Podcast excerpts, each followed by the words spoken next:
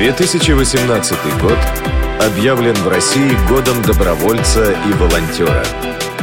Программа «Волонтерские истории». Здравствуйте, уважаемые радиослушатели! На этой неделе мы поговорим о культурном волонтерстве. Определить, чем именно занимаются культурные волонтеры в двух словах, достаточно сложно, ведь их работа очень многогранна. Добровольцы участвуют в реставрации архитектурных памятников, работают с фондами библиотек и музеев, организуют и проводят экскурсии, помогают в проведении крупных культурных мероприятий и фестивалей на общественных пространствах города.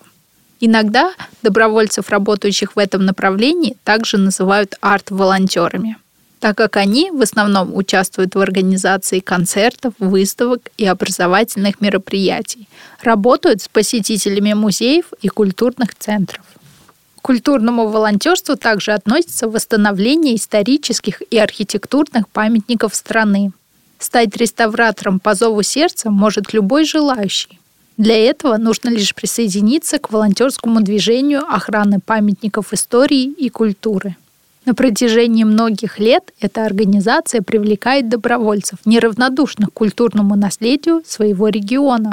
Благодаря усилиям волонтеров уже восстановлены тысячи памятников архитектуры по всей стране. Специальной подготовки от членов движения не требуется, так как при организации существует бесплатная школа волонтеров, в которых всех желающих обучают необходимым навыкам и знакомят с тонкостями реставраторского дела. На этой неделе мы познакомились с новым направлением волонтерства. Мы говорили о культурном добровольчестве или арт-волонтерстве.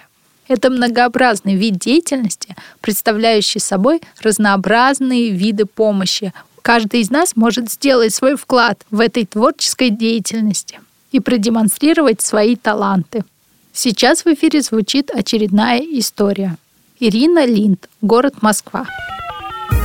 Добрый день, меня зовут Ирина, по образованию я менеджер проектов, а по жизни непоседа. Мне всегда нужна была движуха вокруг. И вот как-то просто захотелось правильного движения, так скажем, чтобы это несло пользу. Волонтер я уже 4 года. Сначала детские дома и различные праздники были. То есть фондов сейчас много, и помощь им нужна всегда. Еще были поездки к старичкам в дома престарелых и больницы. Пели им песни, общались, дарили разные мелочи.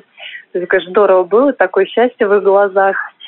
И вот там же как раз в одной из таких поездок я познакомилась с сотрудником фонда «Старшие братья, старшие сёстры».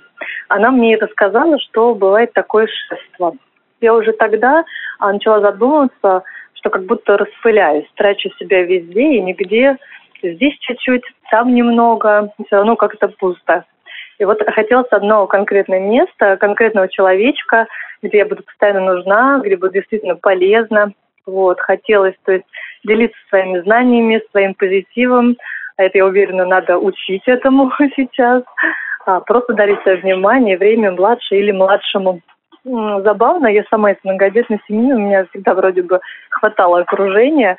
В семье я младшая, а тут вдруг стану старшей и буду заботиться о ком-то. Вот сейчас у меня младшая, она же подружка, Марина, ей 17 лет. Иногда, мне кажется, она взрослее меня. В общем, кто еще кого учит. Она очень разумная, активная, у нас полное дополнение. Гуляем, развлекаемся, рисуем, болтаем. Ведь быть с ребенком, то есть вести так ребенка, мне кажется, это еще можно назвать быть самому ребенком. Это лишний повод попробовать что-то новое в жизни, новые действия, новые места. Сейчас, конечно, благотворительности много. И чтобы все это параллельно охватывать, нужно много свободного времени. Его сейчас у меня уже столько нет, так как в этом году состоится уже моя собственная семья. Готовлюсь. Вот. Но моя младшая Марина, она всегда со мной. И неважно, сколько нам будет лет потом, то есть мы вместе с ней идем. Мы делаем другие добрые дела. То есть я стараюсь приучить ее к этому. Волонтерские истории.